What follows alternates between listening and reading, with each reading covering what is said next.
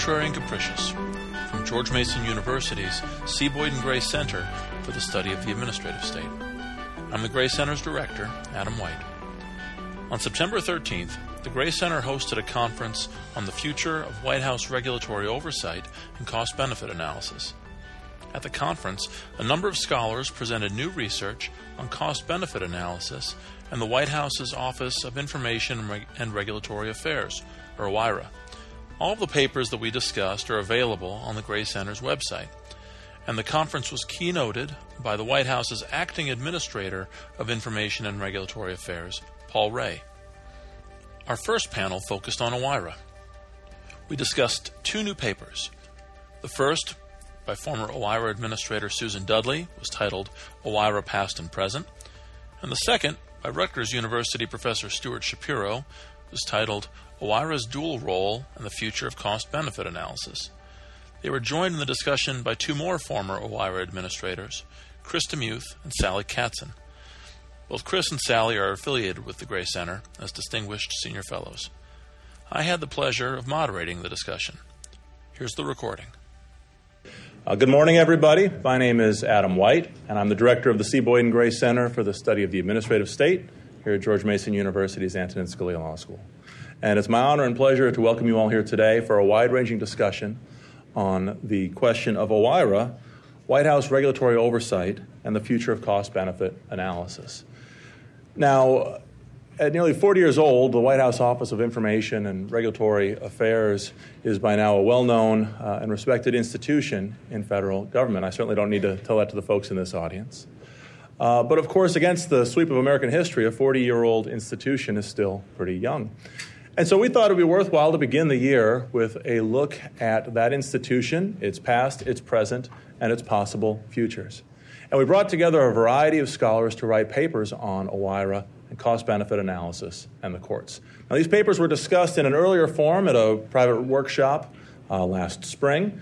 And it's a real pleasure to bring everybody back together again for a public presentation of these papers and using these papers, as we always do at these conferences, as jumping off points for broader discussions. Now, all of these papers that we'll discuss today are available on the Gray Center's website, both on the web page for this particular event and also on our uh, larger Working Papers series website, uh, where we list all of the papers that the Gray Center has helped to incubate over its five year history.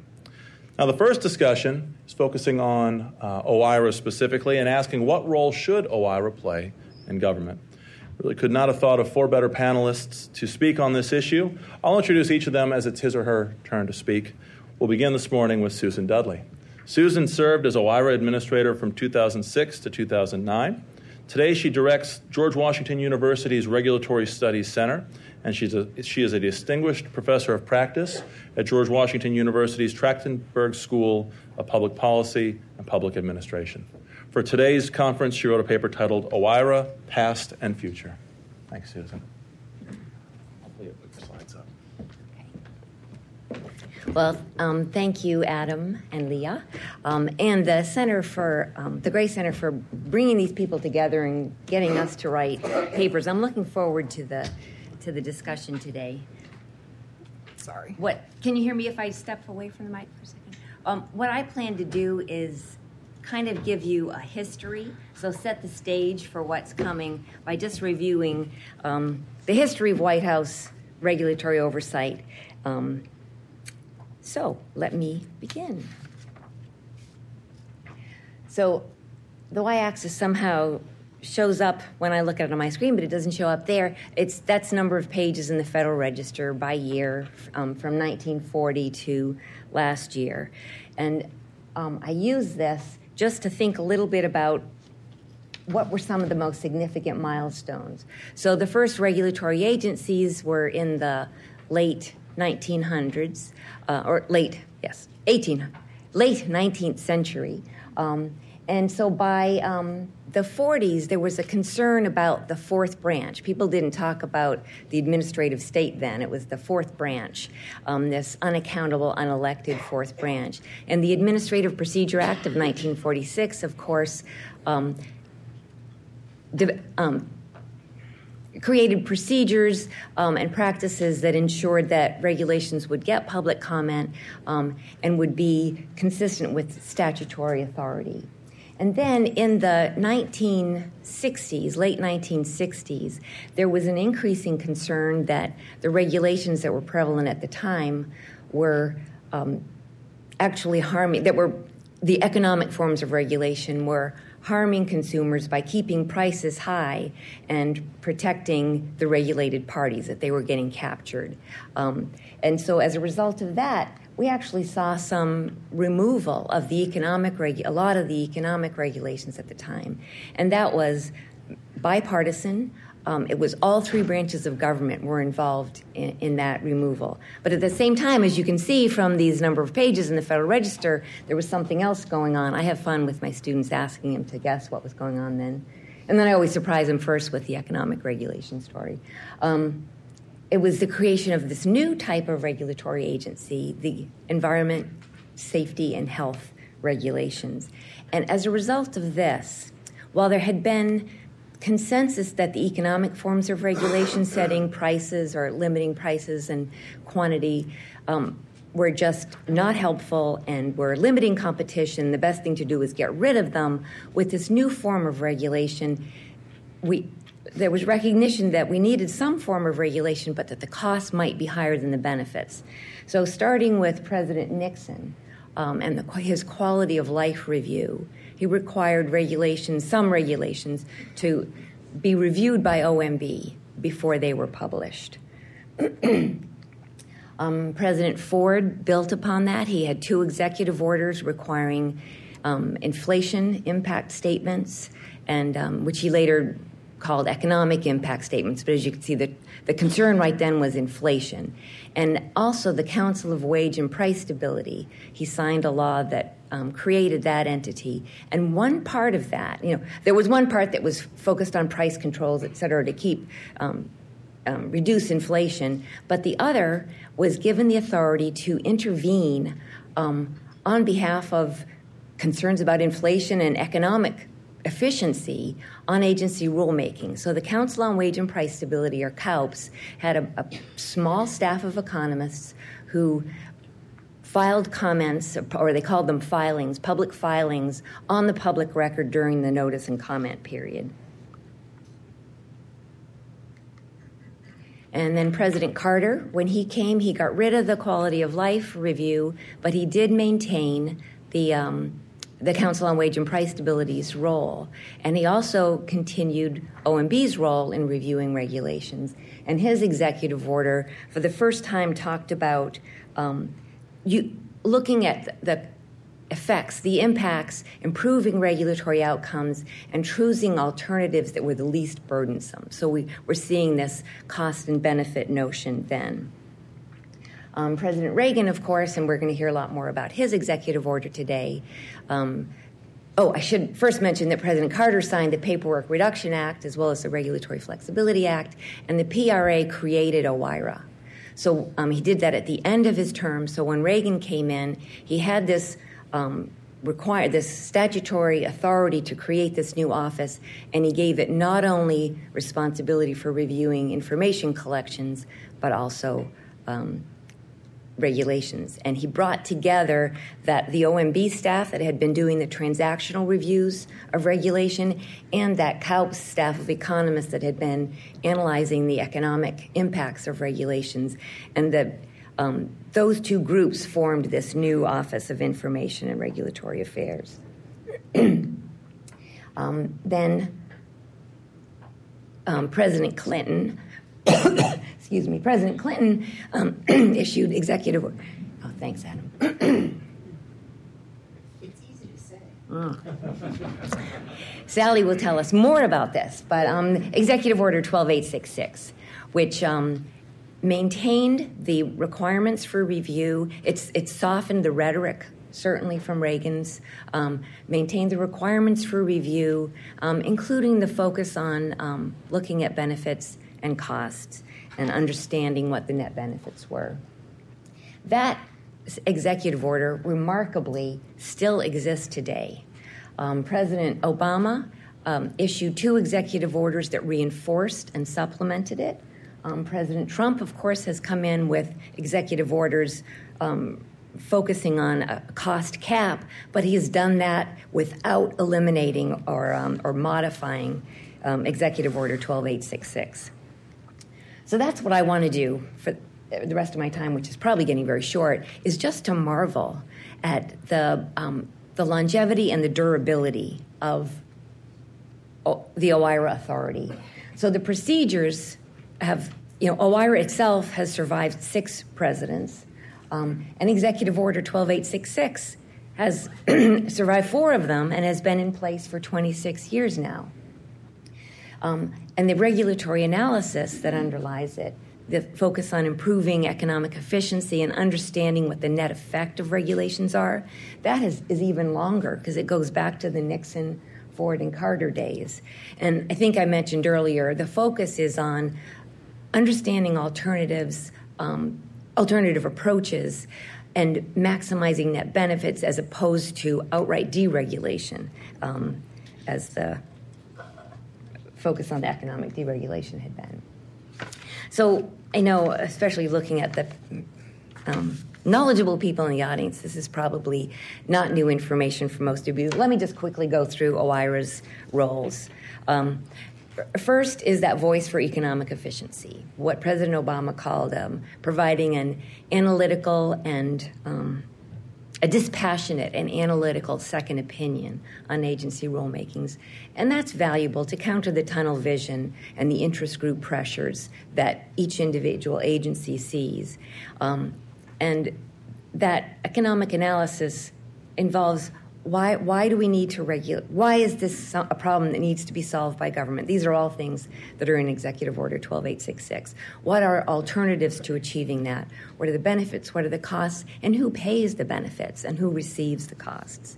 Um, second, it's, um, it coordinates across the government, and this is a very valuable role. Um, as, especially as the government, at the executive branch gets so large with so many different agencies with st- different statutory authorities and different interest pressures, having that coordinator is valuable. Cass Sunstein, in fact, has emphasized that role almost above others, calling it a convener and an aggregator of information. yes, OIRA does listen to people outside the government, but it does it um, with strict disclosure uh, procedures that I that I'm happy to talk more about, um, and it does give people a, a, a, second opportunity to weigh in and share their views on what the impacts will be.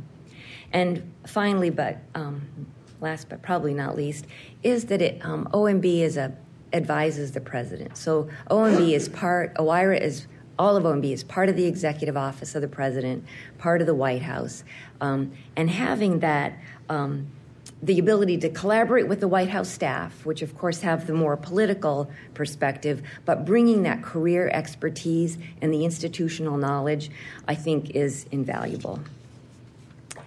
There are still controversies. There are some who really do not like regulatory mm-hmm. impact analysis, especially benefit cost analysis. And I just want to emphasize that benefit that regulatory analysis is much more than just benefit cost analysis. And i think that's often lost in the criticisms. It's portrayed as purely quantified and and monetized two figures. And if you can't monetize something it won't be measured. Um, that's not true. And as we can see in the judiciary and i think we're going to hear a lot more about this today the trends have been to courts expecting and even requiring more analysis of what are the impacts going to be. So it's a, a transparent accounting of the good and the bad things that might happen if we go forward with different alternatives. Um, the other criticism is on disclosure. It's a black box or black hole, even worse, and um, we don't know what changes OIRA is making, and they're talking to people outside the government. Um, I think we should distinguish between disclosure of external communications and internal deliberations. External communications, I would say OIRA is probably more transparent than most agencies because if you if if you have a meeting with OIRA, it's when a regulation is under review and it's posted on the website, the people who attend, et cetera. Um, internal deliberations, I will fight eternally for the fact that that needs to remain deliberative because you need to be able to have government, different government agencies communicating with each other. Um, and I also want to point out what are the alternatives. If you didn't have a OIRA, someone has to do those functions. It will be White House staff who are um, who won't have those same tra- disclosure requirements. So it'll be less less transparent. Um, and also, OIRA, the OIRA administrator, it, yes, it makes agencies accountable to the elected president, but also to Congress because the White House staff that are involved Congress can't just call them up to testify, whereas the OIRA administrator, if called, um, goes. So, in my last 30 seconds, um, what's next for OIRA? Um, my most important point is please don't eliminate Executive Order 12866. I think the fact that it is so bipartisan, it has been so durable, um, any new administration might come in and think, well, I would have done things a little differently and make some, made some slight changes.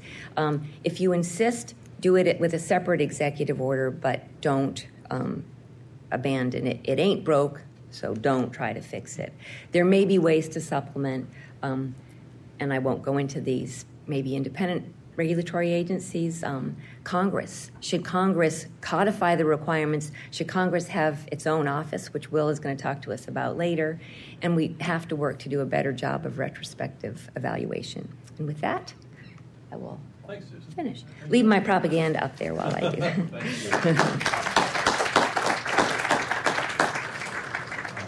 I do want to say uh, before our next speaker takes the podium, uh, as I mentioned, Susan directs uh, George Washington's Regulatory Studies Center. Uh, it's a running theme of today's conference. We have a variety of scholars from the RSC who have written papers. We're so glad uh, that they're joining us today. And I, as I often say, the single best resource on a week to week basis for news and updates on what's happening in the agencies is the Regulatory Study Center's newsletter. Is it on there? subscribe. Yeah. Send an email there and you can subscribe. Yeah. So uh, I highly, highly recommend it. Thank you. So, our next speaker and our next author today is Stuart Shapiro. He is Associate Dean of Faculty for Rutgers University's Bloustein School of Planning and Public Policy. Before that, he served in OIRA for five years, focusing on regulations on labor, health, and social policy. For today's conference, he wrote a paper titled OIRA's Dual Role and the Future of Cost Benefit Analysis. Stuart? Thank you.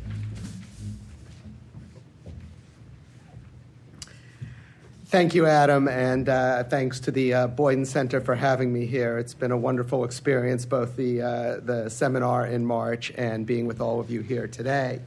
Um, like Susan, I have OIRA experience. I was there from five years, from 1998 to 2003. Um, and like Susan, I am a big fan and big believer in OIRA uh, and cost benefit analysis and the role it plays.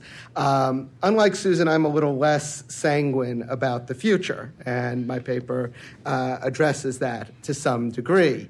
Um, Susan outlined the roles uh, that OIRA plays.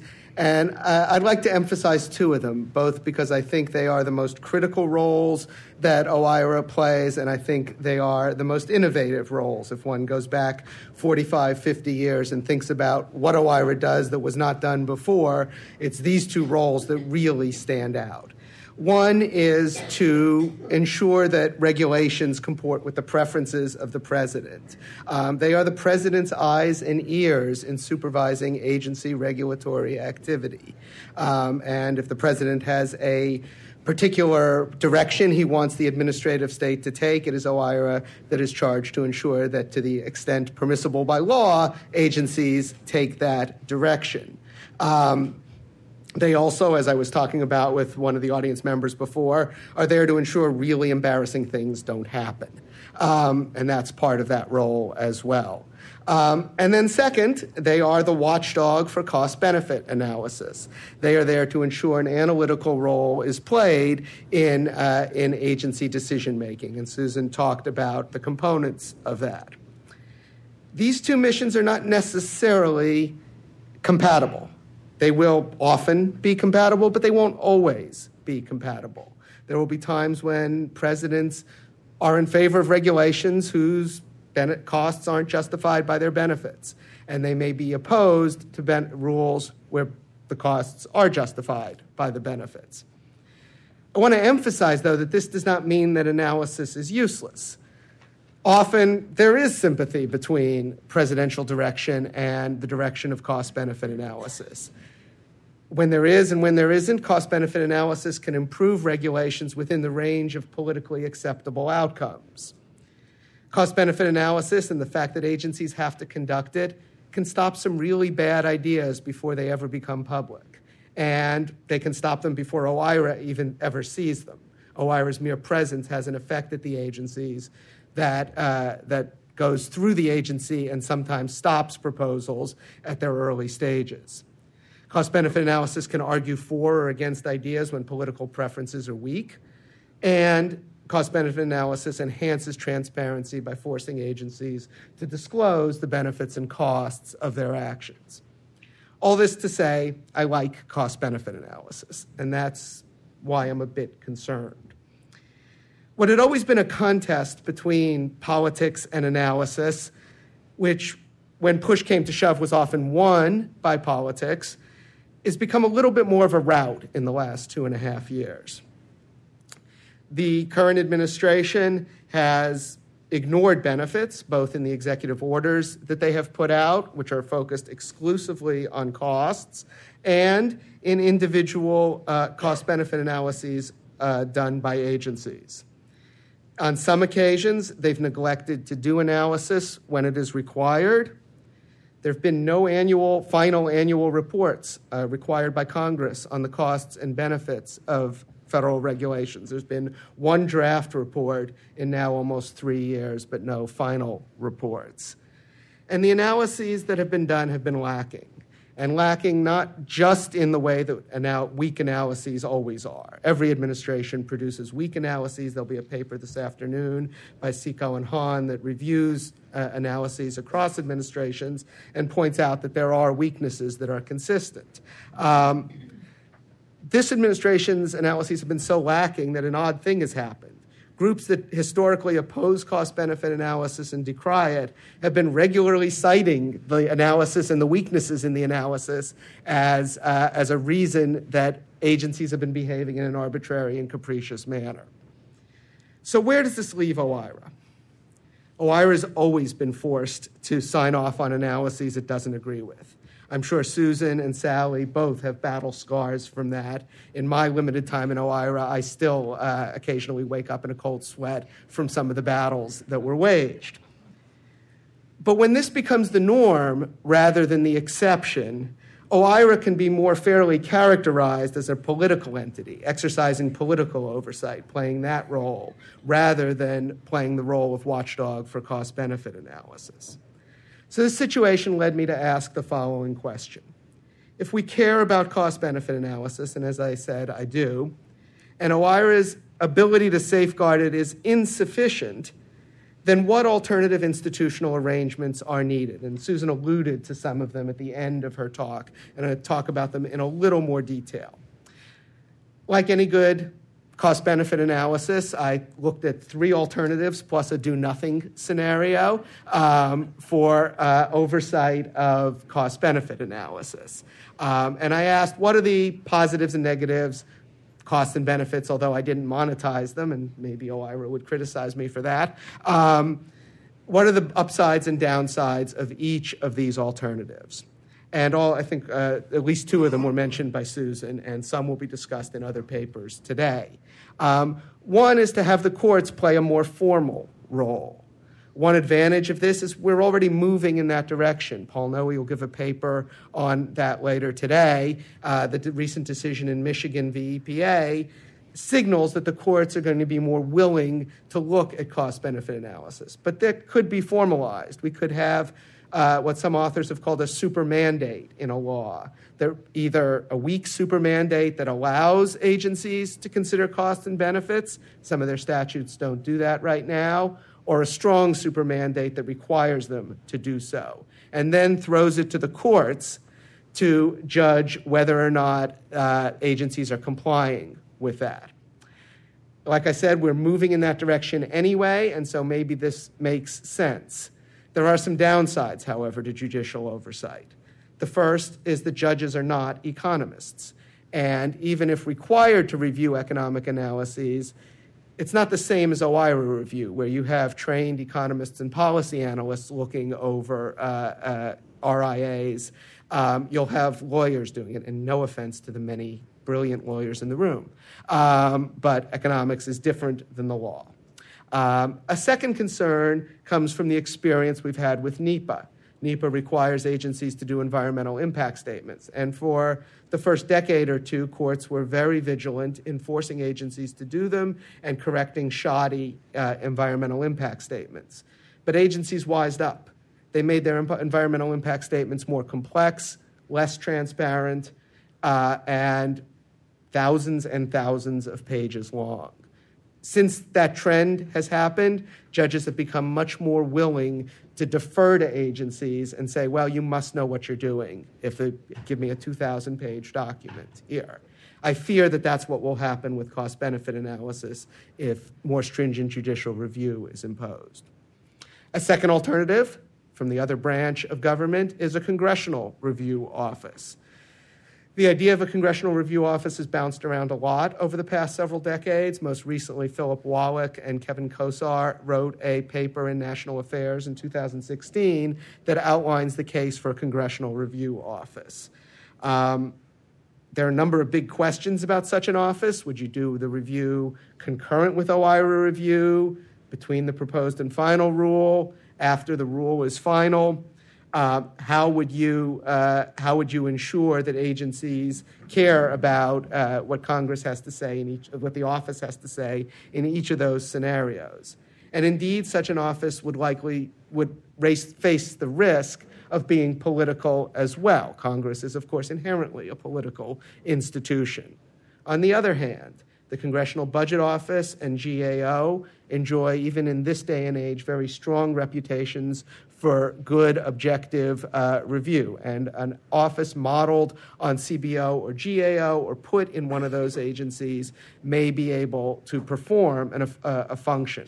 Secondly, as my old boss John Morrall used to say about this proposal, we believe competition is a good thing. So, competition in review of regulatory analysis is something that inherently we should think is good. So, there are some big positives about congressional review. Finally, you could have an independent office or an office elsewhere in the executive branch, like the Office of Advocacy does for regulatory flexibility analyses. You could have another office elsewhere in the executive branch that reviews cost benefit analyses. The concern here is why would it be any less subject to the political pressures that OIRA is subject to? Um, and an independent office, one outside the executive branch, raises very difficult and tricky constitutional questions about having something outside the control of the three branches playing a role in uh, policy decisions.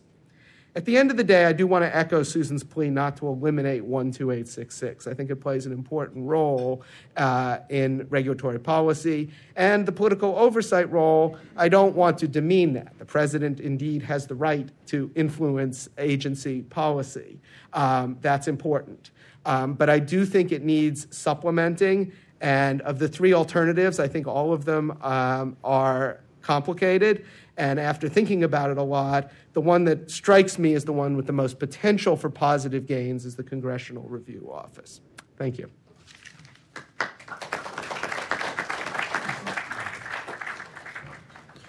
So, our, our third speaker today is Sally Katzen. Sally served as OIRA administrator from 1993 to 1998.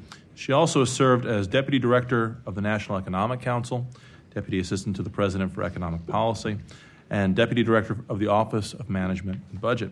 Today, she is the New York University School of Law's Professor of Practice and Distinguished Scholar in Residence, and she's also one of the Gray Center's Distinguished Senior Fellows. Sally? I love being distinguished. Thank you very much for uh, inviting me and to join Susan, Stuart, and Chris who are three of the most thoughtful and nicest people in our extended OIRA community. I want to comment on both Susan and Stuart's papers, but let me first speak directly to the question originally posed to our panel What role should OIRA play in the future? What should it do more of? What should it do less of? What's to be its fame or fortune? I haven't a clue.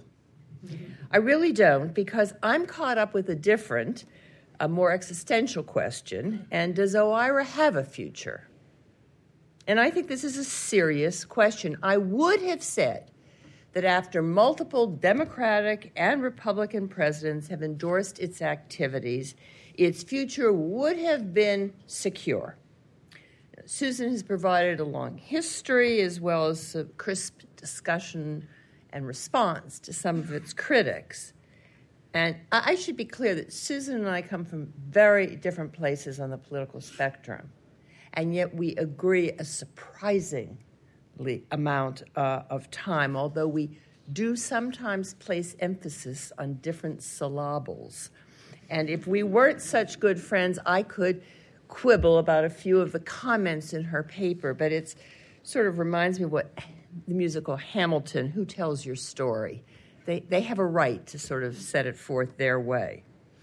In any event, after 35 years of bipartisan support, as I say, I would have thought that OIRA would go forth being less controversial, more of an institution, treating its success with modesty and generally fading into the background of hot topics in the regulatory world. But unhappily for me, as a staunch supporter of OIRA, at least until now, I agree with Stuart's analysis. Acceptance of OIRA is now in doubt. It has been tarnished, and possibly irremediably so, by the activities of the last two and a half years. There's an element of deja vu here for me. In 1993, when I came into the Clinton administration, the continued existence of OIRA was very much in doubt. Everyone thought that Clinton would reverse 12291 and throw out this institution, and they were surprised when um, he signed 12866. We were able to salvage what was good and important about centralized review and economic analysis to inform decision making.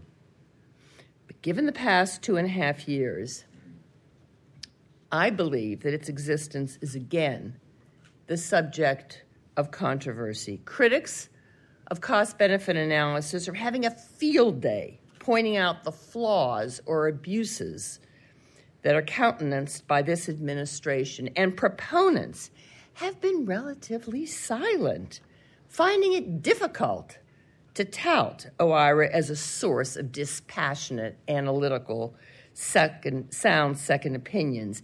Indeed, many conservative supporters of OIRA and CBA have shifted. They like the two for one. They'll talk about the regulatory budget. Is that because that's where the president is signaling his um, direction? Um, or is it that they've given up on cost benefit analysis? It's not clear. But it is clear, I believe, that OIRA, which is not particularly lovable, is losing many of its former admirers. I think Stuart put it somewhat more felicitously, but I've never been shy about my expressing my views. So, to talk about the future of OIRA, I, I want to underscore Susan's point that the role is not one dimensional. It's not just cost benefit analysis. And she laid those out with the, the slide here.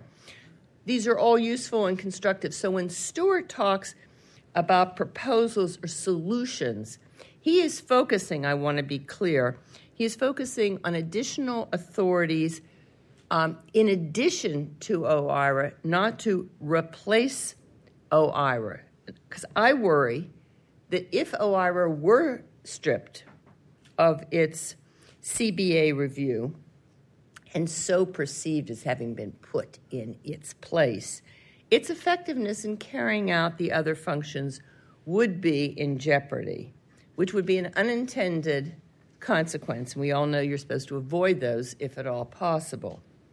So, focusing on Stuart's prescriptions for what ails OIRA, I think he's got the choices right. Uh, do nothing or look at these alternative institutional arrangements at the judiciary, the Congress, or elsewhere in the executive branch. It, it makes no sense to me, or apparently to him, uh, to abandon cost benefit analysis altogether for many of the reasons he identified. Now, the two choices do nothing uh, or find an alternative. I'm more in the camp of do nothing. And I hope the next election will return us to business as usual, more or less. But there's a good possibility that Trump will be reelected, or even if he is not, as I said earlier, that the dissatisfaction with the Trump OIRA will be sufficient to jeopardize its continued existence. So I will heed the call to consider uh, options for a backup plan. Now, of the choices, I am very negative on the judiciary or elsewhere in the executive branch. The courts are, in my opinion, ill equipped to do much that is meaningful and helpful. Everybody cites Business Roundtable. See, they got it right there. They did it there, right? Right. Who was the judge authoring the opinion?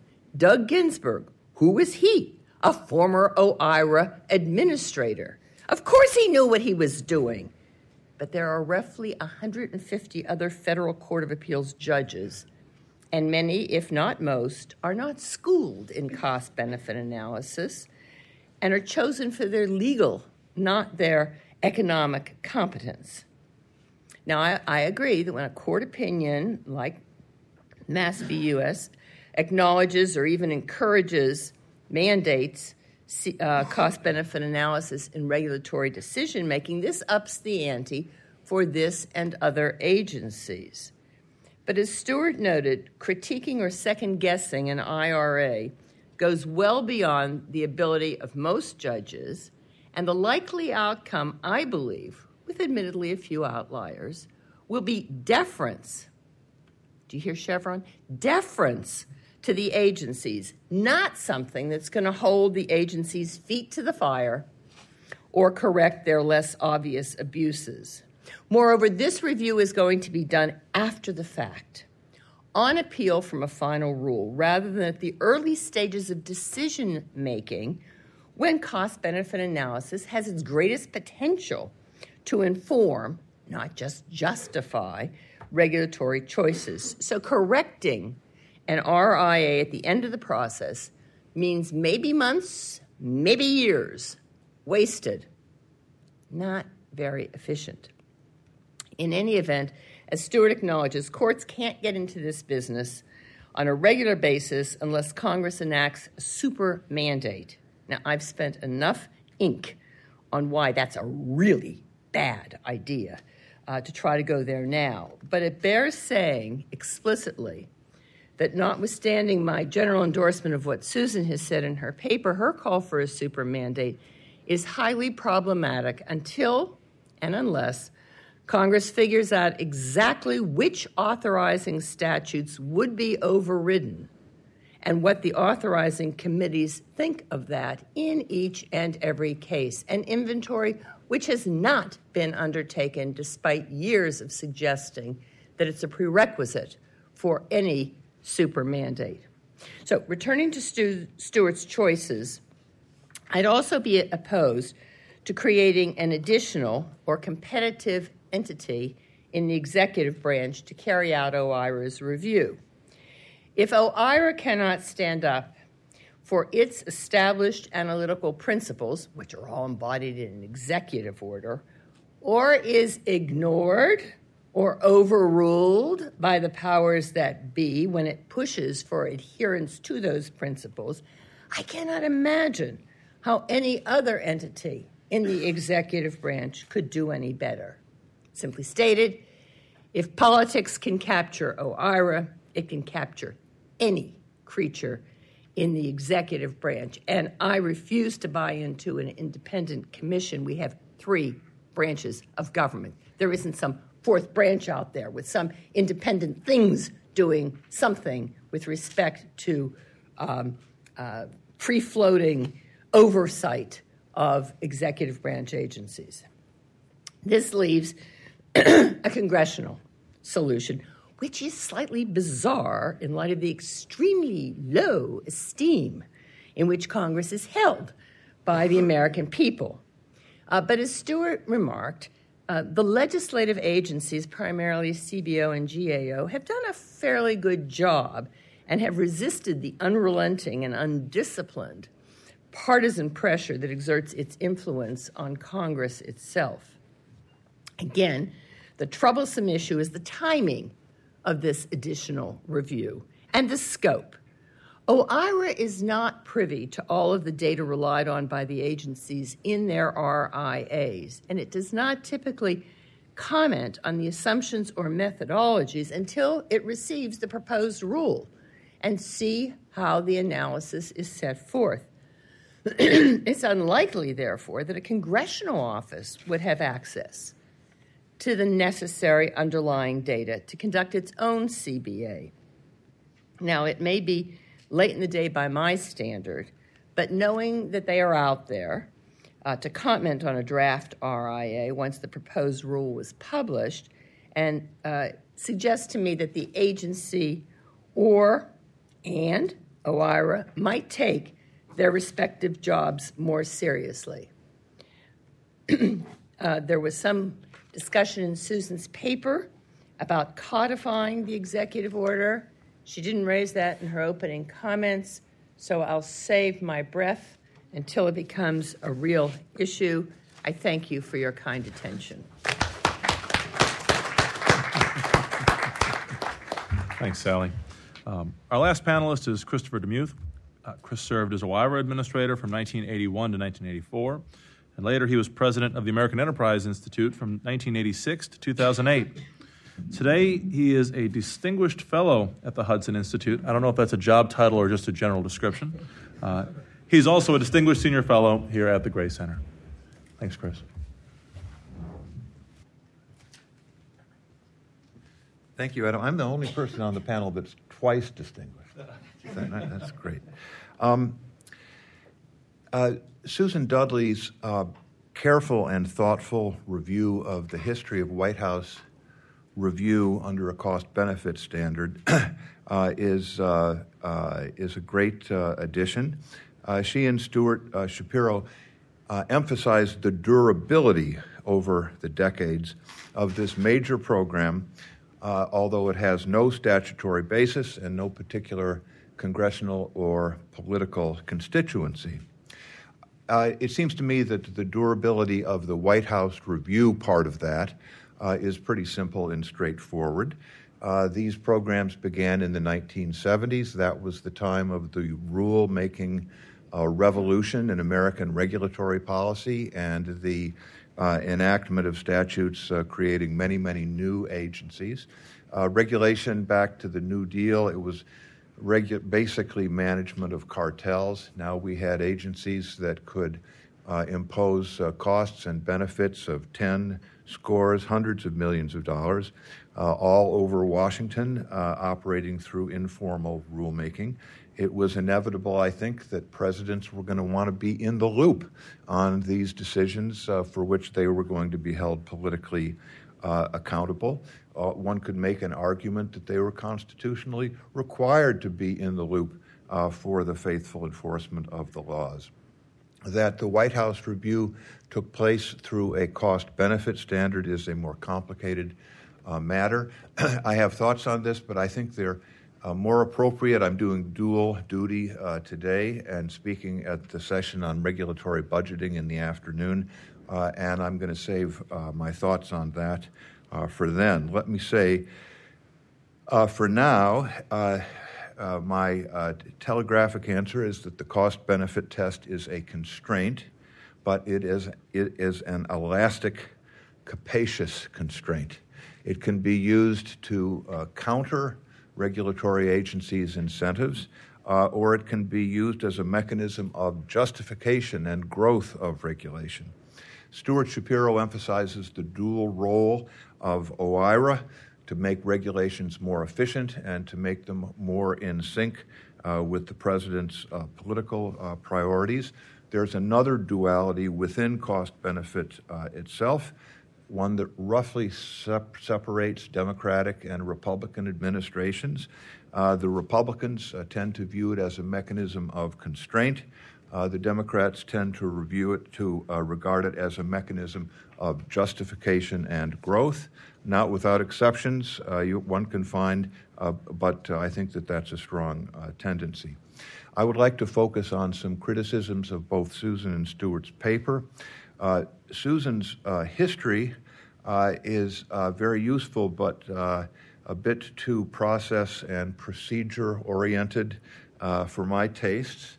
Uh, and uh, let me use uh, as an example her brief account of the Obama administration, which seems to me to be much too bland. Uh, this was eight years of the greatest growth of regulation in the history of America. Uh, the Affordable Care Act and the Dodd Frank Act launched hundreds of new rulemaking procedures, often highly discretionary. That discretion was often used, especially under Dodd Frank, in ways that were harshly criticized by financial economists of all stripes. OIRA was on the sidelines. OIRA approved the Clean Power Plan, which was flatly unconstitutional. Larry Tribe said so. Uh, many economists and uh, lawyers who were strongly in favor of greenhouse gas controls, who strongly supported uh, the unsuccessful efforts of Democrats to pass a congressional uh, congressional uh, program of cap and trade in 2009 and 2010 thought so. The case was clearly in serious constitutional uh, trouble in the Supreme Court and the D.C. Circuit before the Trump people came to town. I've referred to legal excesses, uh, to new statutes, and to policies that were clearly uh, favored by the uh, president. Fine, that's all well and good but it also was a, an era when important precepts of cost benefit analysis uh, were seriously uh, undermined, in my view. Let me offer two examples. Uh, the one is the issue of co benefits, which is still uh, very much in uh, debate uh, today. The issue during the Obama administration was not so much co benefits per se, but the repeated use of one particular co benefit, uh, which was estimates of the health effects of very low exposures to fine matter particulates, derived from a few fairly aged studies with the device of extrapolating from known effects. Uh, down through in a straight line down through the uh, origin uh, with little or no attention to the enormous uncertainties involved, especially as one approached the origin but it had the advantage of generating fabulously large benefits, which were used to justify uh, controls in several areas where the primary benefits didn't come close to justifying the costs. Similarly, the administration used private benefits decisively in justifying a host of energy and uh, light bulb appliance efficiency uh, standards here, the administration forthrightly used cost benefit analysis to forbid people from purchasing products for personal use, not because of any externality, not because of any claimed health, safety, environmental, or other public benefit, but just because the government thought that people were making decisions that were uneconomical from their own point of view. OIRA said that was okay. Susan uh, says, while some have expressed dismay that OIRA has done little to slow the growth in new regulation, DeMuth, most would agree that its review has focused attention on understanding the effects of regulations, and some have claimed that it has resulted in smarter regulation that produces more benefits than costs. Graham and Sunstein. Um, I, I, just want to stick to my guns. I think that uh, I think that one has to not just look at whether we've focused attention on regulation uh, and whether some regulations have been better than they otherwise would have been. I think an assessment of the effectiveness of OIRA has to include some aggregate judgment on whether the state of regulatory policy today, whether the effects on national well being have gotten better or worse in the 39 years that OIRA has been around. I have much to disagree with in uh, Stuart Shapiro's uh, argument, uh, seconded by Sally, that the Trump administration marks a sharp departure, a break with previous administrations, in not only failing to respect but to actively undermine the integrity of cost benefit analysis, something that has put the continued existence of OIRA and the entire apparatus of cost benefit review in mortal uh, danger. Uh, first, he says that the administration has introduced the idea of a regulatory budget and a two for one rule, and that its advocacy says nothing about benefits and only about costs. This strikes me as a straightforward uh, confusion. Yes, budgets are about expenditures. Uh, uh, I will have much more to say on this this afternoon. For now, let me say the Federal Highway Administration operates on a budget. It has to conform to a budget, uh, and it's, it makes those expenditures according to estimates of the benefits of one or another highway project.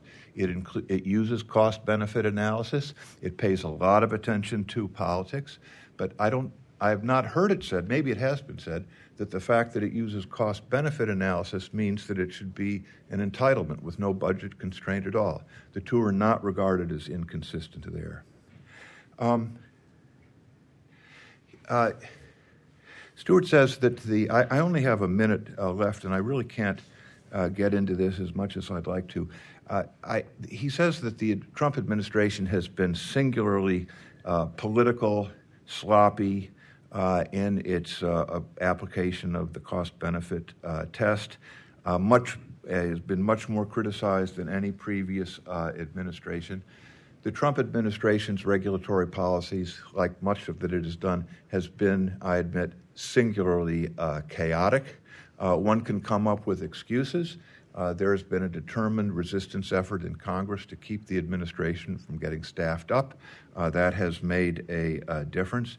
But uh, even uh, putting that aside, the number of unforced errors and mistakes in regulatory policy have been quite, quite striking.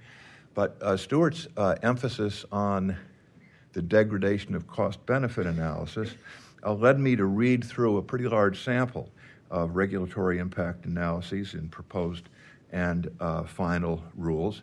And I found nothing like what he claims. I found a perfectly standard range of some uh, clunky, uh, inadequate, kind of not very good uh, cost benefit analyses, others that were quite uh, professional, earnest, uh, balanced uh, documents that compared favorably to anything I've seen in previous uh, administrations. Um, it's hard to settle these things uh, very briefly, especially when I have about 30 seconds left. but let me just mention the first two on his bill of particulars of the dramatic break with the past. Uh, the first is the repeal of the Clean Energy Rule and its replacement by the Affordable uh, Clean uh, Energy uh, Rule. Uh, he says that there's a disagree that they're using a different discount rate. That is not a radical departure. Republican administrations are seven percenters, Democratic administrations are three percenters. This is completely within the range of what happened before. They are excluding benefits that are external to the United States. The Obama administration uh, had the costs in the United States, the benefits uh, for the whole globe. That's not an economic question. That is an ethical, political question. President Trump was elected on a platform whose central tenet was that the economic interests of lower income and working class Americans had been ignored by Washington in the pursuit of costly global, global uh, initiatives. It was perfectly proper for EPA to observe that the Clean Air Act is not a foreign aid statute and that it would limit itself to imposing costs on Americans for the benefit of Americans. Co benefits. It initially criticized the idea of co benefits uh, it said it wasn't going to count them. It was heavily criticized, and it counted them in the final rule. Stuart says this is an example of the administration's uh, uh, not taking uh, seriously cost benefit analysis. Uh, I don't know why he applies this cynical uh, explanation. You could just as soon have the opposite explanation that this shows that they're responding to criticize doing what Stuart regards as, uh, as uh, the right thing. Uh, he says, well, they're going to be opportunistic because they'll use it sometimes, but they won't use it other times.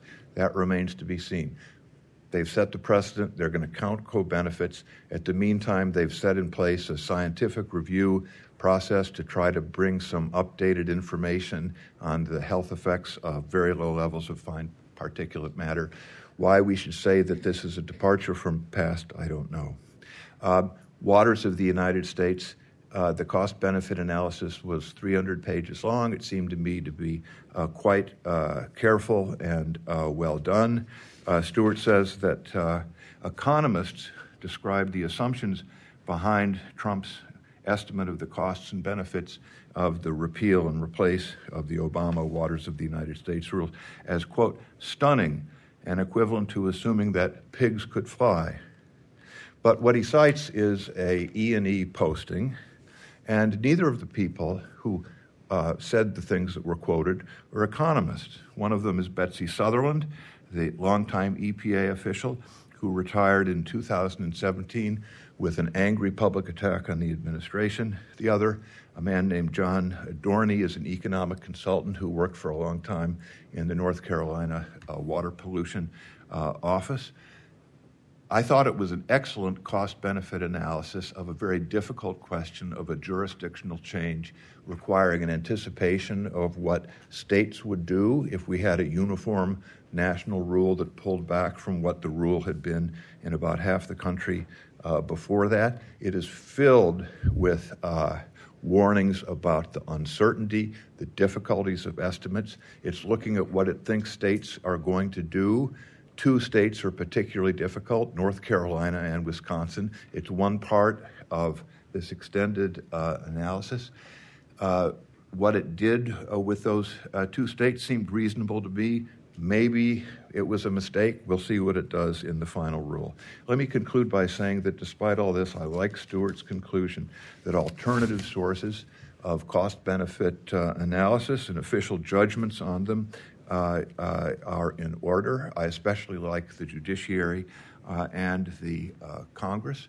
Uh, if courts were making decisions as to whether the benefit cost judgments were uh, reasonable interpretations of the statutes, uh, uh, which the, the courts are clearly moving towards. That will transform OIRA's role within the administration because it will th- then not have the final word. As long as it's within the administration, once a decision is made, everybody's going to, to jump into line. But if the decision is then going to be reviewed, the cost benefit decision uh, by others. Uh, that changes the internal dynamics. I think that a congressional regulatory budget office uh, probably will have to await larger reforms in Congress. It might have to be tied to something like a Congressional Review Act of the REINS variety so that this uh, uh, agency is reporting uh, to Congress. Uh, in any event, uh, one of the great uh, changes in, uh, I'm sorry to use the word budgeting, uh, in uh, recent decades has been the emergence of the Congressional Budget Office, which, if anything, has more prestige and its judgments are looked upon as being less political than those of OMB. Uh, has been, and I think that I think that that's a correct observation, and uh, I think that greater uh, competition uh, in the assessment uh, would be a positive thing. Thank you. Thanks especially, Chris, for uh, pulling double duty today. Oh, you can take this one, Susan. So I, I have a couple of questions, and I'm sure members of the audience do. But before we get to those, uh, Susan Stuart, would you like to take a minute to, to respond to what's been said so far? All right. Um, yes. Yeah. I, I. This is very interesting. Um, one of the things I think I've heard from all three of my co-panelists is that OIRA um, really isn't working the way it should anymore. It's no longer the watchdog, and maybe it's time to abandon it. But um, in response to Stuart and Sally's concern about that happening only in this administration, I think um, the OMB's guidance, OIRA put out guidance on how what how to interpret and implement 13771, and it mentions benefits a lot. It it says this is the budget is an overlay on top of what we do. We are still going to look at net benefits and still make decisions based on that. Um, I think also we should all realize that OIRA's influence is often going to be unseen. Um, OIRA makes things better. Um, can you imagine this administration without OIRA? Without OIRA saying, you know, wait, you have you missed this, you missed that, and Chris, I think the same is probably true in the Obama administration. There are battles in every one. Um, I'm sure OMB, OIRA battled with the agencies on the co benefits, um, the particulate matter on private benefits, on the global versus domestic, um, because OMB guidance says domestic, and you can present global benefits separately if you wish. And that was abandoned in the Obama administration. So I know OIRA has these battles. They're often unseen, but to me, that makes them it, doesn't mean they're not valuable. I think they are. And then, if I have another minute on the regulatory budget, which my paper really doesn't look at, although I have something else coming out soon that that will. I think it's not as incompatible. And Chris talked about this too, and I would agree with him, as as many would have us believe with benefit cost analysis. If ex ante information that agencies have when they're developing their regulatory impact analyses, if that information were perfect, if agencies' incentives were purely public interest, if they didn't care at all about um, their, their particular focus, if um, all the public political economy factors weren't there, imposing a regulatory budget would either be not binding because the benefits and costs will always benefits will always exceed costs or it'll be bad because it'll prevent us from issuing regulations that have net benefits. But those two assumptions that go into that we know are not right. Information is not perfect, and agencies do have incentives to um, characterize the benefits, to, to, make, to make the benefits look as big as they are. Stuart mentioned the EIS, environmental impact statements, and they're getting longer and longer. So are RIAs. They're big, long documents that make it very hard to really understand what were the alternatives, what assumptions went into that, et cetera. So I think we should look at the regulatory budget from a political economy lens and realize that it, it may be valuable for countering the incentives for agencies to use benefit cost analysis as an advocacy tool rather than as a decision tool. Um, we all operate under budgets, as Chris said, and we still maximize net benefits within our budget constraints, and it's no different. I also think that by forcing agencies or providing agencies incentives to look at their existing regulations for the first time, really, um, it may improve benefit cost analysis going forward, and I think that would be great. Thank you. And I'd like to thank Chris and Sally for so seriously engaging um, with, uh, with my paper. Um, I think it's probably unrealistic to think that Chris and I will come to agreement on the unique nature of this administration. Um, uh, I do think that it is a step change, and I do want to pick up on one thing he said regarding that, which is that the uh, the chaotic nature of decision making in the administration. I think that's probably directly related to both what I see as the quality of the cost benefit analyses and also their very poor record in defending their regulatory initiatives in court. Now, maybe that is changing three years into the administration, and maybe we will see a, a, a very real difference there. But uh, I think everyone does agree that decision making has been chaotic. There's been a rush to get things out the door and perhaps more attention toward the press release uh, announcing an initiative rather than the, the underlying initiative. Like I said, with replacements of some of the staff at agencies, particularly EPA, that is potentially changing, and uh, maybe the gradient will be upward in terms of the quality of the, uh, the cost benefit analysis. Um, I do also think, and this was to some degree alluded to in a number of the comments, one has to think about what the purpose of cost benefit analysis is. And uh, I think it is not deregulation. It may lead to deregulation, but cost benefit analysis has its roots in utilitarianism, so its purpose is maximizing net benefit. Sometimes that'll mean regulation, sometimes that'll mean deregulation. And I don't think we can judge its effectiveness by uh, the, uh, the extent to which regulations have been stopped or eliminated. Certainly, as I said, um, it stops bad ideas, and I think that's important. I also agree with what Susan just said about how, in any administration, I think OIRA has probably played the role of making things better, and that's, I think, one reason to keep it, and that the solutions I propose are supplements rather than substitutes. Great. Um, let me just sneak a couple of quick questions in before we go to the audience. Uh, first, about independent agencies, including the financial regulatory agencies. President Reagan's original executive order um, on regulatory review excluded the independent regulatory commissions. As C. Boyden Gray explained at the time, um, this was not done on legal grounds, it was done on practical or prudential grounds. Um, just asserting this new authority over executive branch agencies was, in and of itself, a big first step. Now that we've had OIRA doing this for almost four decades, um, would it be a good thing? Well, and I'll say in the last in this administration, we saw the the shift towards folding the IRS partly into OIRA. Um, so, would it be a good thing to extend things over at least, say, the SEC and the CFTC, or even over the Federal Reserve's regulatory powers? Sally? this is one of the things on which Susan and I do agree. We wrote a joint uh, op ed that was in the Wall Street Journal.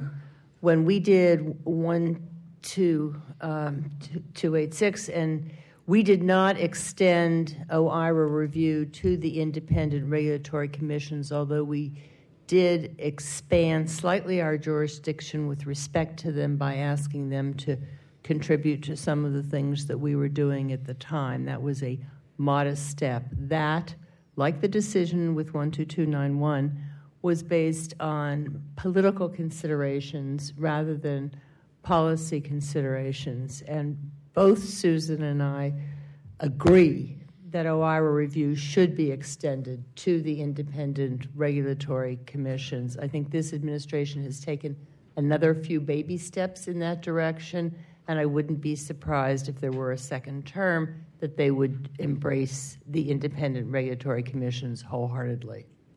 Sure, Chris.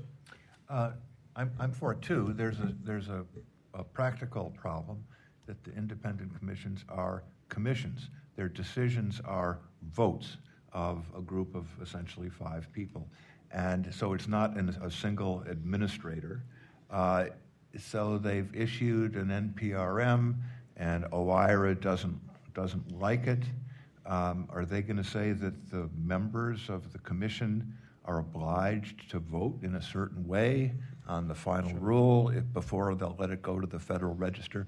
Uh, there are some complications uh, in uh, dealing uh, between uh, central administration and a commission, which is really a remnant of a very, very different day when these were sort of little mini legislatures outside of the uh, Congress, and that will present challenges. Susan, this you wanted is, to jump in on that? Yeah, this, um, this has been something which Susan and I, again, have both endorsed, which is to treat it like the PRA, which is to send the decision of OIRA to the agency before its final vote and have it be part of the record so that it yeah. is before the agency when they make their vote.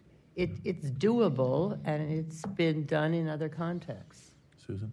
Um, yeah, I was going to say that the Paperwork Reduction Act does provide a model, and that my colleague Bridget Dooling, who you'll hear from later today, is actually looking deeply at this and thinking about what are the models that OIRA could that we could use to bring OIRA, bring independent agencies' rules under greater oversight because they really do do. Um, empirically, people have looked at it and they don't do as good a job of the analysis and the justification and consideration of alternatives as executive agencies do.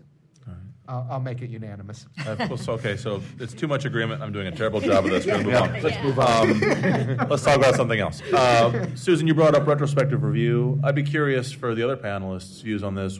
What role, if any, should OIRA play in requiring the agencies to look back at old regulations, um, either to just re-examine their own analyses, see what they got right or wrong, or even as a, as a tool towards requiring the repeal of rules that are no longer worth the benefits? Mind if I say something? Yeah, sure, go ahead. Just, um, I, I, do think every president, going back to Carter's admit, Carter's executive order, has asked agencies to apply this analysis to existing regulations as well as regulations under development. And yet it hasn't happened. And part of the reason it hasn't happened is that there really aren't incentives there. So you have to do an analysis or you don't get past OIRA. Um, but once your rule is in place, there really isn't that motivation. And so, one of the things I'd love to hear my co panelists talk about is whether President Trump's executive order is making agencies eh, providing that incentive because you can't issue something new until you can find some cost offsets from existing regulation. Has that, should that, is that a possible motivator for retrospective review?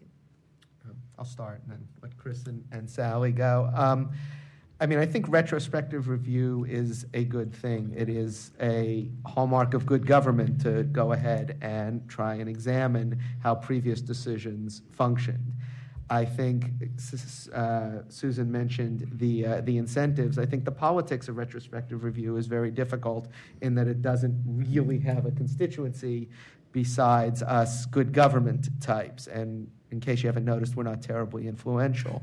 Um, and so, uh, so I do think it is a challenge to figure out how to do it. I do like and I, I, don't remember whether it was Susan that proposed this or someone else, the idea of, as part of OIRA review of new regulations, requiring a plan for res- retrospective review um, of, of regulations to be a part of that initial review um, and to be embedded in the regulation. And perhaps the Paperwork Reduction Act could also be played with to facilitate res- retrospective review rather than perhaps serve as a disincentive for it.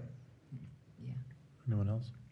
Uh, yeah, I would join with uh, Stuart on this. That I think there are a lot of factors, one of which is the availability of data to be able to do a solid retrospective um, review. And there's a bill floating around in the Senate that Susan and I both testified on that would say that and when another Wall Street Journal op-ed, I think, and another Wall Street Journal op-ed. We're just in the business of churning these out. which says that when an agency proposes um, a rule, it should specify what specific outcomes it's looking at and think about what kind of data it would need to evaluate whether it has reached uh, that goal or is at least moving in that direction, and that that would be part of the final rule, which would be uh, facilitate a review within our lifetime um, of, of going forward. Stuart is also correct. The Paperwork Reduction Act has been a bar in some instances to agencies getting the information after the fact. And so I think it's a, it's a variety of um, influences that have kept uh, it from being very productive, apart from the fact that a new cabinet or agency secretary uh, or, or agency head wants to move forward and not sort of be looking back. But the point that has to be made again and again is that one of the things that comes from a retrospective review is to test the original ex ante RIA assumptions and methodology. And you can learn when you do a retrospective analysis how to do a better uh, analysis in the next rule, should there ever be another rule. Just, uh, I'll have one last question, then we'll go to the audience. Um, given that it is the Scalia Law School, it's worthwhile to pause and think about first principles and the structure of government. Um, you know, the framers in well, Hamilton and Federalist 70 talked about energy in the executive, right, and the importance of, of preserving that energy as opposed to the legislature to be slow and transparent. Um, the, the executive will be swift, sometimes secretive. Um, I guess his exact words were the executive would have decision, activity, secrecy, and dispatch. Dispatch. Dispatch, both in foreign policy, but also he said in domestic policy. And so I guess my question is um, for all of the extra procedures and standards and transparency that um, we've achieved through things like OIRA, is there any risk or any downside to making the executive branch in some ways act more like a legislature? I mean, is there a risk that OIRA's slow, deliberate nature and the, the transparency that it, it, helps foster, that actually cuts against some of the, the, the principles of energy in the executive? I, I could just put up my first slide again that had the number of pages in the Federal Register and how it's been increasing. Yeah. And say, I think there still is plenty of energy. There, you know, um, you know, there's concern about ossification, and I think that the f- data belie that. Yeah. I'm not a big transparency man myself, and um, uh, I would like to see less transparency in Congress. Yeah. Uh, I would like to see a lot of things done. I'd like I'd like legislative drafting sessions behind closed doors. I think that would be a big step forward. And uh, one of the things I worry about uh, for people that want to give OIRA a statutory basis in regulation is that the proceduralization uh, will, uh, will, will, will, will move uh, further. We'll have more transparency. When I was trying, when I was preparing, I, I, I I find when I go onto Reg Info and the other one, it's actually hard to find the regulatory impact analyses. What you can find is endless emails between OIRA desk officers and people in the agencies over some rule in 2003, you know? and um, I'm not, you know, people are really interested in, you know, you know, hi Frank, how are things going? You know, and uh, you know maybe there's something going on here, uh, and uh, uh so so I'm uh, I'm I'm not for rolling back anything that they've got, uh, but I think that it's I, I think that the that the that the benefits of further transparency. I think we're in negative marginal return territory hmm.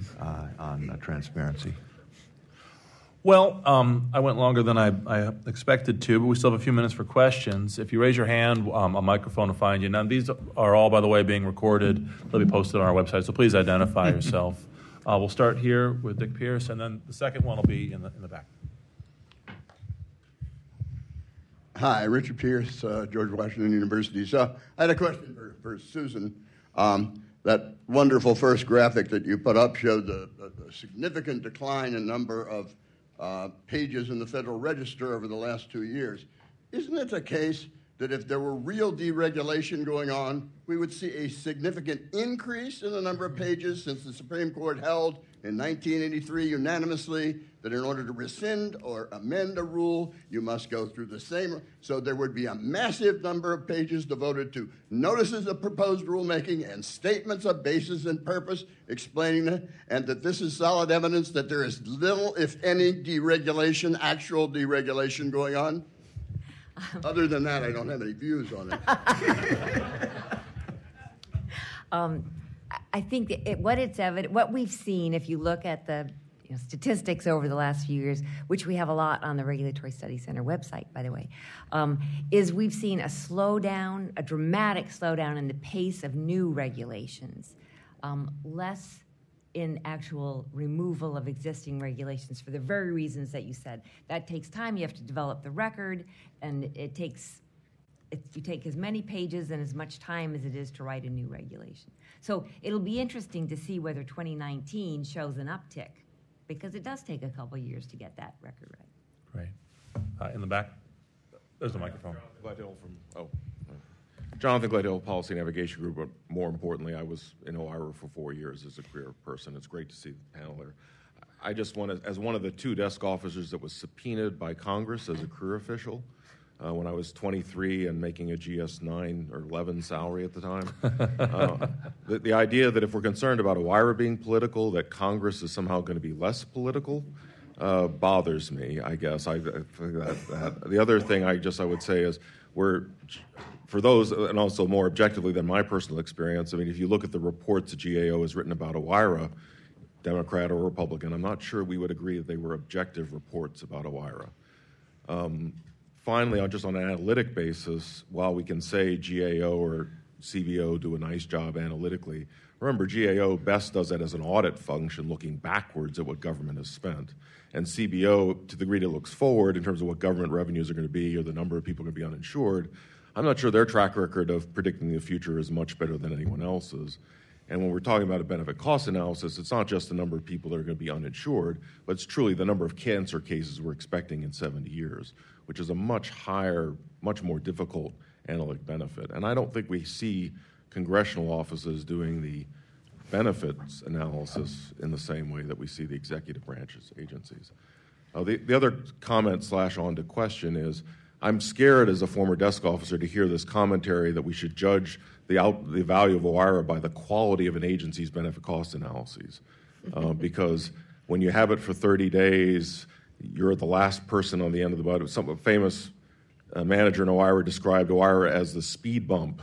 Once in a while, you can take out a catalytic converter. Once in a while, to, damage something, but you were never going to have the ability, resources, contract dollars to go back and fundamentally improve an analysis. And so I question whether it's this administration, the Obama administration. Again, I'm not a very partisan person. You know, we've seen a quality of decline, but I think that's really related to what the agencies are doing not so much. If we're going to really object to what the desk officers or OIRA is doing, we need to evaluate what the rulemaking came in at and what it came out as, and, and look at that as a function of OIRA's things. But I, what I really see is a de- degradation over the decades of the principles of benefit cost analysis as it ties to it. We've learned a lot through National Academy of Sciences review. What we're seeing is agencies are not following their own guidance, whether it's EPA or HHS. We're not, they're not following A4 uh, so, where Congress could play a useful role would be sort of in the regulatory checkbook idea, which is did they do these things, do a check mark audit of saying did they consider alternatives, did they objectify benefits, et cetera. That would be an auditing function, but the agencies themselves could do that, or IRA could do that. I think what we're seeing is a lack of adherence to agencies of their own uh, following their guidance is consistently, which I think leads the call to maybe the agency should self regulate themselves through regulation. We know enough about how to do good risk assessment uh, objectively, whether it's the World Health Organization, whether it's OECD. We have really good standards on what is a good risk assessment, what is a good benefit analysis, that we can hold agencies more accountable so we have time for about a 30 second response if anybody has any thoughts in closing. Yeah, I, Sally? I had the pleasure of working with Jonathan, and I, I rarely disagree with him, and I agreed with virtually everything he said up until the end. Yes, GAO and CBO are not um, class acts at all times, and certainly do not now have the capacity to do the kinds of things we would expect them to do. But if you give them a mission and you let them get staff and you get them geared up. It is, it is possible. And for me, it was the least of all evils. Uh, remember, I didn't like any of this stuff. I was in the do, do nothing camp and, and hoping that it would all straighten itself out. Um, but when you get to the self regulation by the agencies, I, I, think that would be a default that I would not be prepared to endorse. Um, I think they are much more subject to the winds of politicalization, to the pressures of the um, interest groups that um, they have authority with respect to, and that um, the dispassionate second opinion label that comes from OIRA review uh, has some benefit, if not completely. But I want to go back in, in my last two seconds and say I think that whether or not something is wrong is shown by the fact that uh, Chris says that the Obama CBAs and RIAs were undisciplined. Um, some were. Some were. I think that the Trump CBAs are mostly sound. And then you have Stuart and, and me, some, some, saying the exact opposite. What's wrong with this picture? Or is this the picture we want to have? And does this spell out the elasticity that he spoke about um, in, the beginning? Is there any restraint that is uh, worth commenting on? Sally, you get the last word. Everybody, please take a look uh, for Stuart and Susan's papers on the website. Uh, but please join me in thanking the panelists.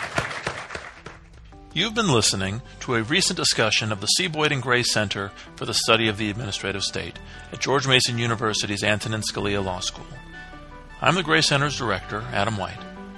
For more episodes of this podcast, Arbitrary and Capricious, please visit the Gray Center's website or look for us wherever you get your podcasts.